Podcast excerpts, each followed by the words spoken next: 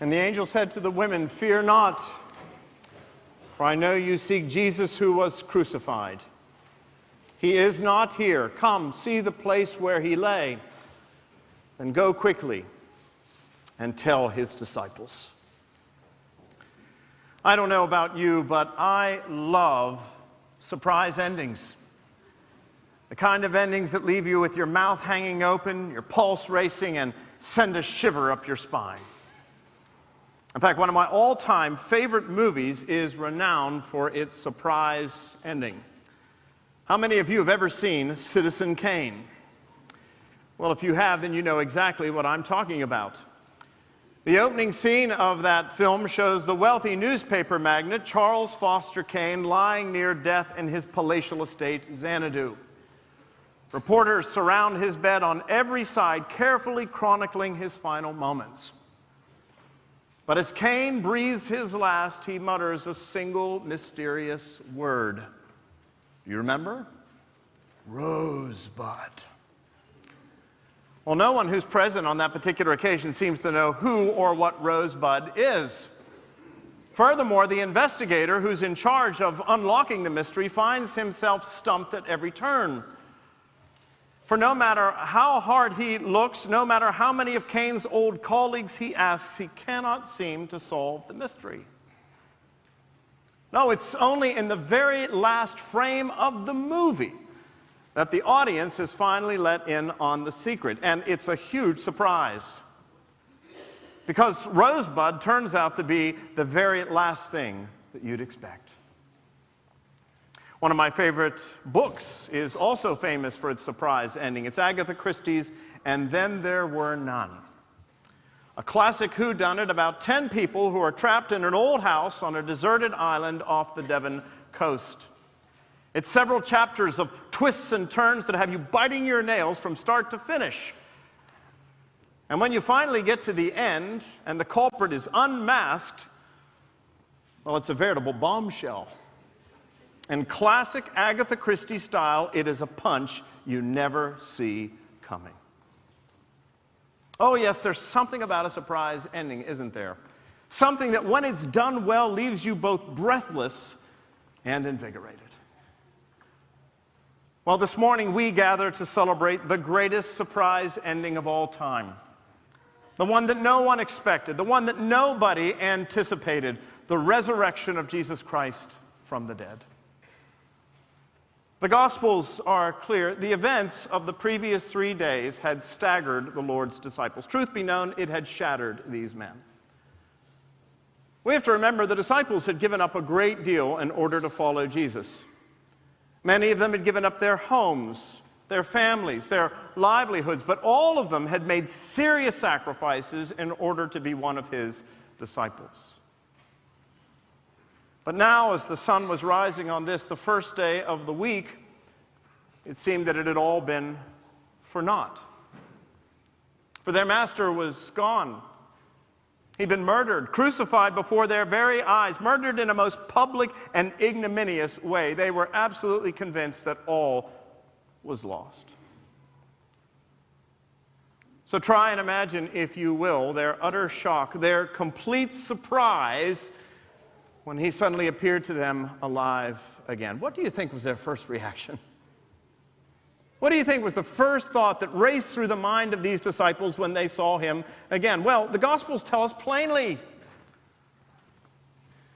it was absolute horror. They were terrified to see Jesus. And why not? I mean, after all, he'd been dead, he'd been buried, and now here he was, upright before their very eyes. There was something unnatural about it, spooky, eerie. The more rational among them were absolutely convinced that they were just seeing a ghost or a phantom. But they all had an overriding desire to run away. And yet, that's when it happened. We're told that Jesus opened his mouth and he spoke to these men, and he said, Peace be with you. And in that moment, all of their pent up frustration and worry vanished into thin air. All of a sudden, their hearts, which had been encased in this hard shell of anger, fear, and resentment, simply broke open. I love the way Luke's gospel describes it.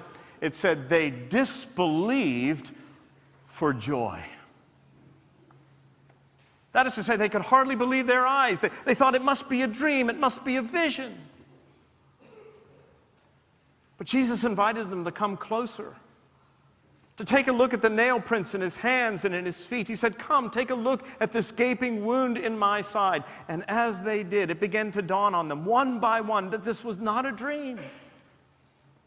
This was not a vision. This was flesh and blood.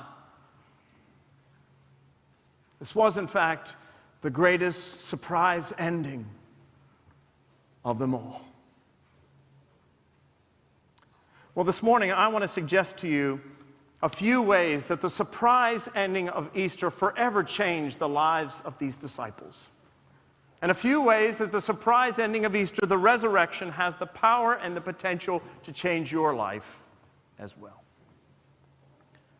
To begin with, the resurrection of Jesus Christ, the surprise ending of Easter, changed the lives of these disciples because it proved to them once and for all that Jesus really was who he claimed to be. One thing becomes clear when you read through the New Testament, and it's this Jesus was a highly controversial figure. You know, we sometimes harbor these images of Jesus meek and mild, Jesus the, the gentle shepherd, Jesus the Prince of Peace. While he walked this earth, Jesus was very divisive. In Matthew chapter 10, we read these words spoken to his disciples. He said, Do not think that I have come to bring peace to the earth. I have not come to bring peace, but to bring a sword. For I have come to set a man against his father, and a daughter against her mother, and a daughter in law against her mother in law. A man's enemies will be those of his own household. Those words come from Jesus' own mouth. He said, I've not come to bring peace, I've come to bring a sword. I've come to bring division even within families. Now, don't misunderstand, this does not mean that Jesus was just a born agitator, that Jesus enjoyed going from town to town stirring up trouble. No. It simply means that Jesus was a realist. And he understood that the tremendous claims that he would make for himself would inevitably produce division. They would inevitably produce strong opinions one way or the other. Tremendous claims like this I and the Father are one. Or the claim, I am the true bread which comes down from heaven. Whoever believes in me shall never hunger. Whoever trusts in me shall never thirst. Or the claim, I am the way, the truth, and the life, and no one comes to the Father but by me. Now, any way you cut it, those are extraordinary claims. They're extraordinary claims for anyone to say. And Jesus not only said them, but he said them repeatedly. Now, here's the point those claims are either true or they are false. But there's no in between. In the words of C.S. Lewis, those are either the words of the Lord of glory or they are the words of a liar, a lunatic, or something worse. So, which is it? Is Jesus who he claimed to be, the Savior of the world, the Son of God, or is he the greatest deceiver the world has ever known? Well, of course, it's the resurrection the surprise ending of Easter that answers the question once and for all.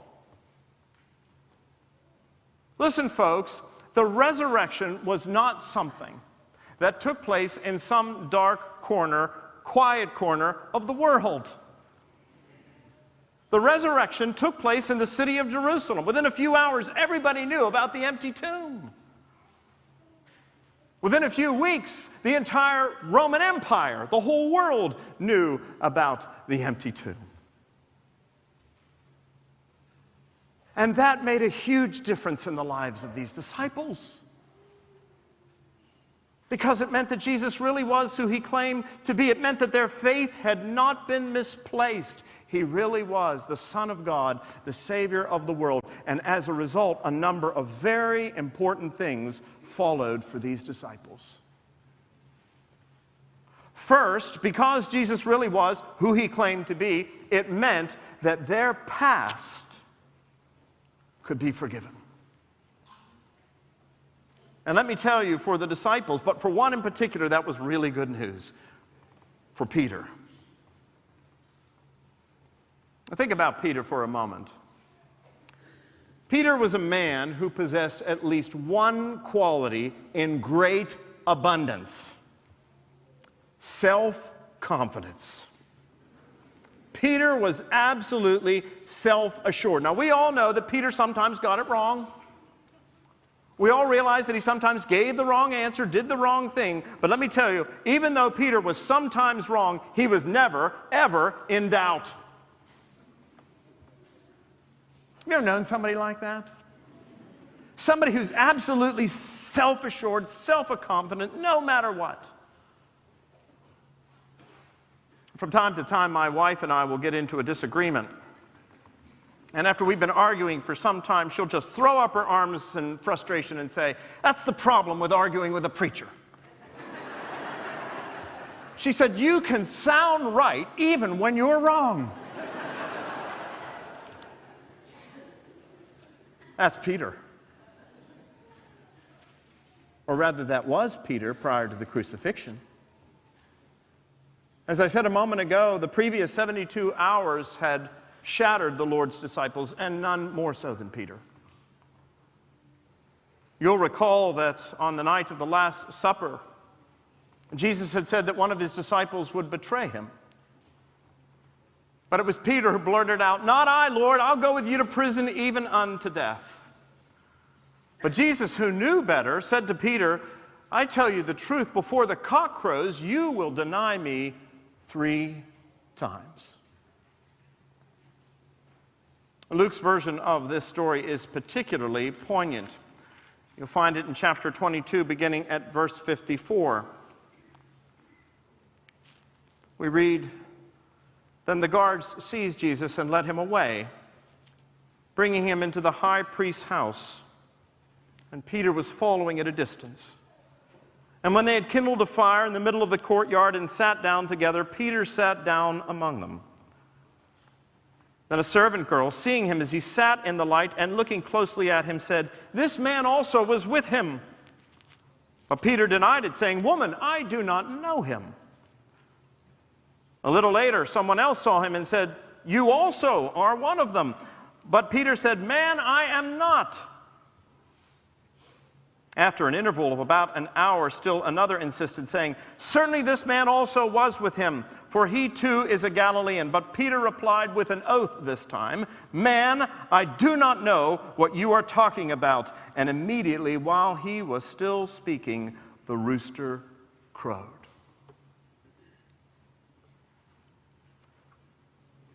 And it's this next part that always tears me up. And the Lord turned and looked at Peter. the Lord turned and looked at Peter. Sometimes that's all it takes, isn't it? Just a glance. That look of profound disappointment, hurt, sorrow, betrayal on the face of a loved one that you have wronged. Sometimes that look can be far more devastating than anything that they could possibly say to you in response to what you have done. Have you ever seen that look? When Peter saw that look on the face of the Lord, we're told it cut him to the core, and he went off into the night and he wept bitterly. This man who'd been so self confident, this man who'd been so self assured, what do you think he was thinking now? I know exactly what he was thinking. He was thinking, oh God, what have I done? He was thinking, I, I, have, I have broken every vow. He was thinking, I'm worthless, I'm useless, God can never use me again. Peter was thinking that if he lived for a hundred years, he was going to have to live those hundred years in the penalty box.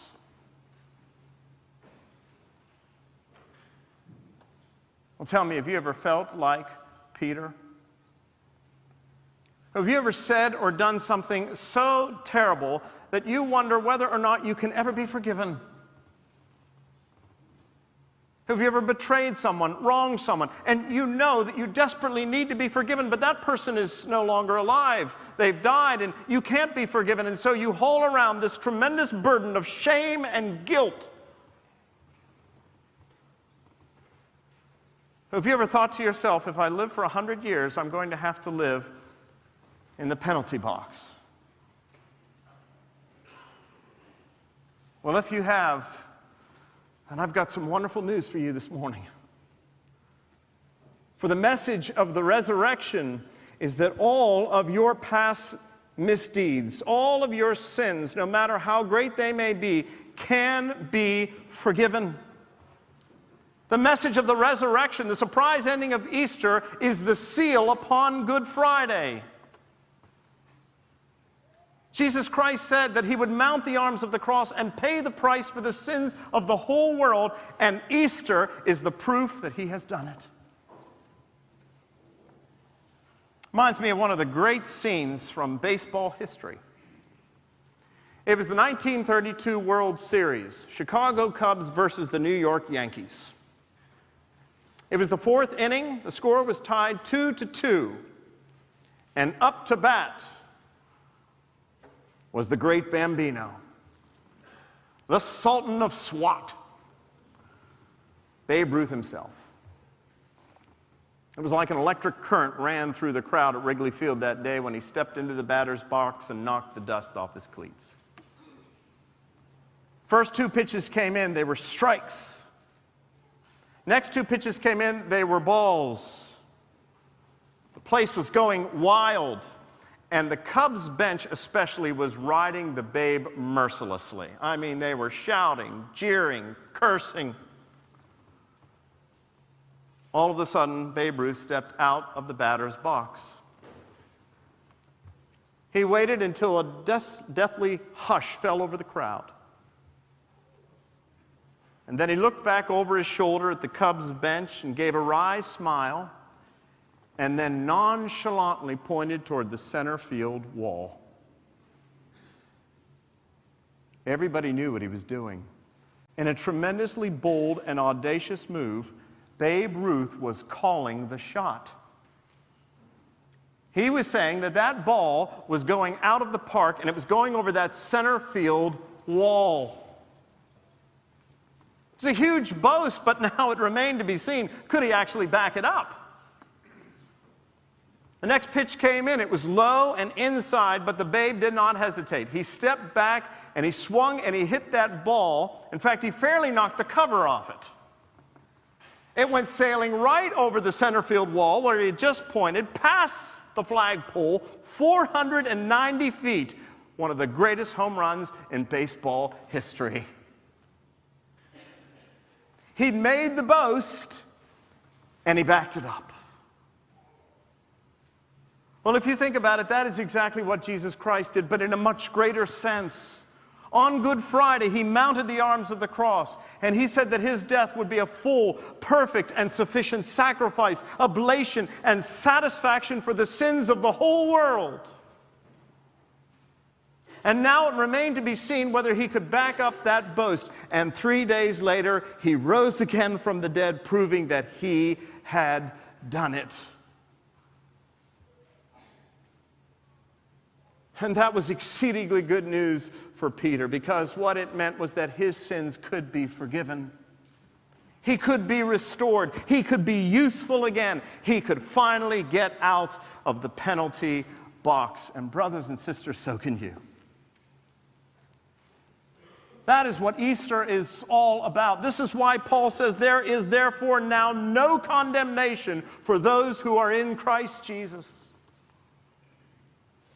Writing to the Colossians, he said this Christ has canceled the record that stood against us. He has set it aside by nailing it to the cross. Somebody has described Easter as God's etch a sketch moment. I suppose you have to be of a certain generation to remember the old etch a sketch. You all remember that? that? That little screen with the knobs down there in the corner, and you turn the knobs, and what happens? You draw a picture on the screen. Well, what happens if you don't like the picture? What happens if you mess up the picture? You turn it upside down, you give it a shake, and what happens? The slate goes clean. Well, understand that is what Jesus Christ has done by his death and by his resurrection. He has wiped the slate clean. You can be restored. You can be useful. You can be forgiven. Easter is the proof that you can get out of the penalty box. But that's not all. It wasn't just that their past could be forgiven. The disciples discovered that because of the resurrection, because Jesus was who he claimed to be, because of the surprise ending of Easter, their past could not only be forgiven, but their present could be hopeful and confident. You know, there's a reason why we all like fairy tales. It's because in the end, the main characters always live what? Happily ever after. But of course, that's why we call them fairy tales, isn't it? because most of us know that that's not generally the way life works. Oh, we have our dreams, we make our plans, but very often something interrupts, something interferes to disrupt our plans. Disappointment, disaster, tragedy strike, and all of our plans go to pieces. Oh, we discover that life rarely goes according to plan. How many of you have ever discovered that? The more years you have under the belt, the more you'll realize how true that really is. Life can jerk you around mercilessly. Life can be very disappointing, unmanageable. There are times when you will feel as though your life is absolutely out of control. I suspect that's true for some of you who are here today. You may have come because it's Easter and it was the thing to do, but right now you're sitting in your pew and you're thinking to yourself, my life is unmanageable, my life is out of control. Well, Jesus understood that. In fact, he told his disciples, he said, In this life you will have trouble. Jesus said, You can expect disappointment, disaster, tragedy, because you live in a fallen world. But he went on to add this He said, But be of good cheer, for I have overcome the world. Jesus was reminding his disciples that by his resurrection, he had disarmed the powers and the principalities that stand against us. He had defeated death itself. And that was good news for the disciples because it meant that the same power that raised him from the dead was available to them. Here's how the Apostle Paul put it, writing to the Ephesians. He said, My prayer for you is that the eyes of your heart may be opened so that you may know the great hope to which he has called you and the incomparably great power that belongs to those who believe. It is the same power that raised Jesus Christ from the dead. Jesus wanted these men to understand that they were never expected to make it through life on their own steam.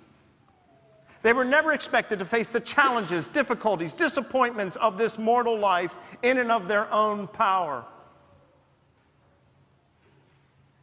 In fact, and this is very important, true maturity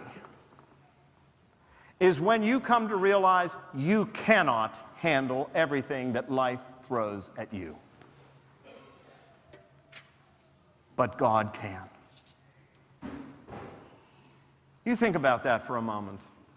The very same power that raised Christ from the dead, incorruptible, invincible, is a power that is available to all those who believe.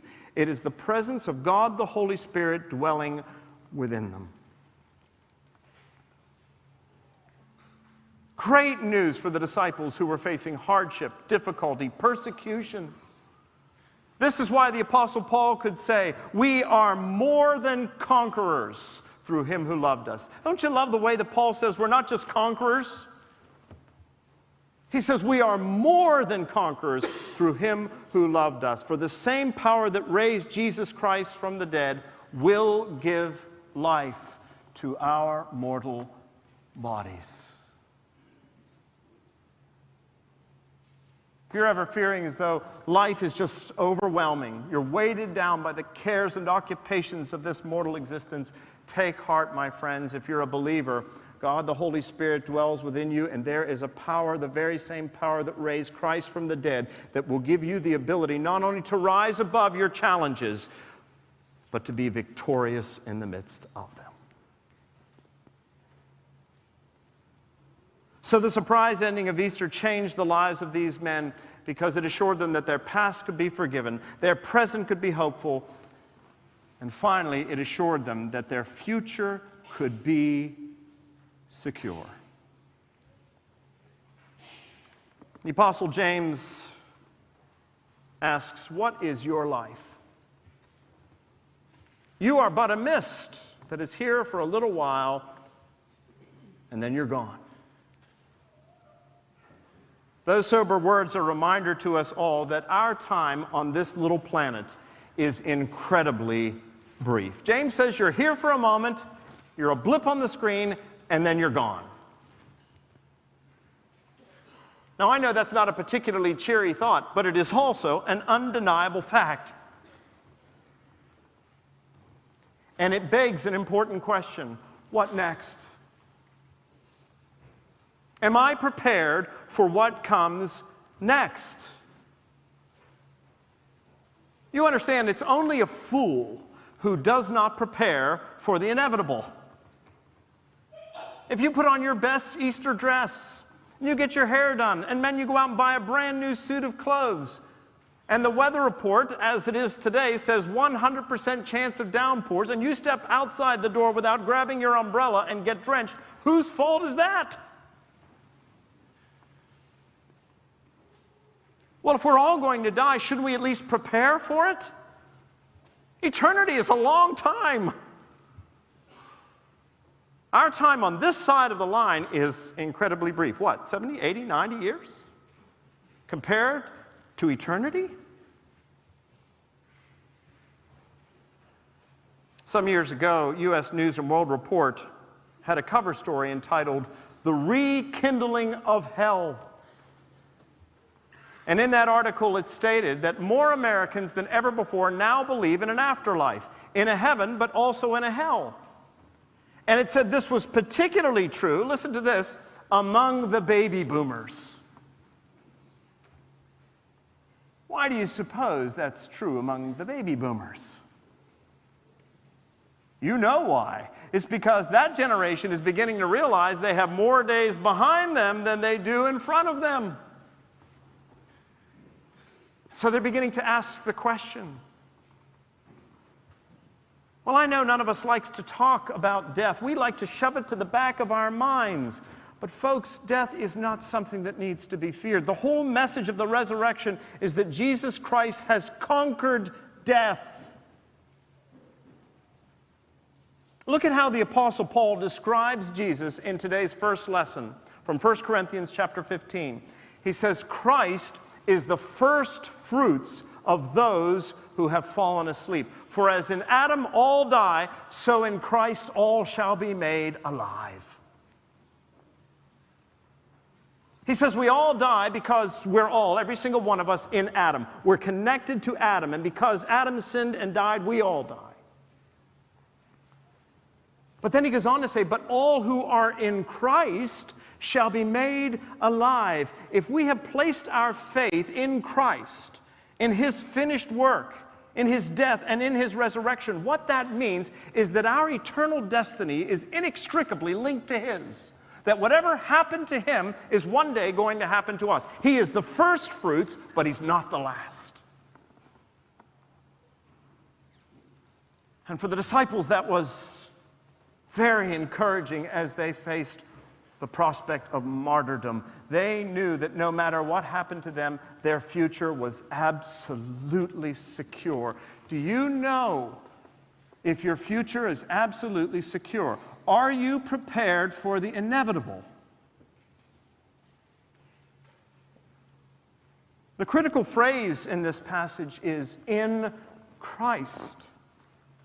All who are in Adam die. All who are in Christ shall be made alive.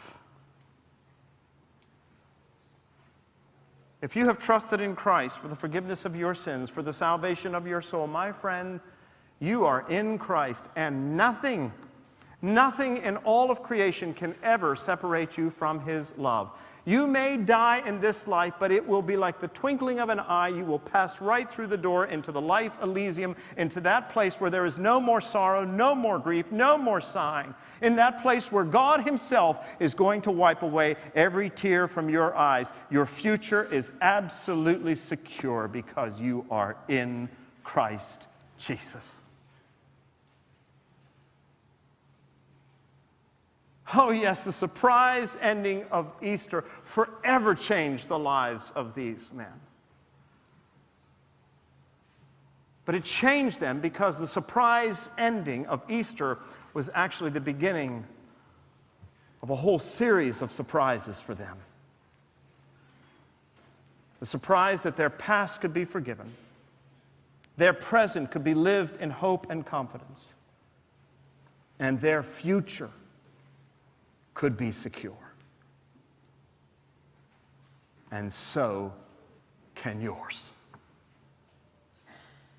Alleluia! Christ is risen. Is risen Alleluia. Amen.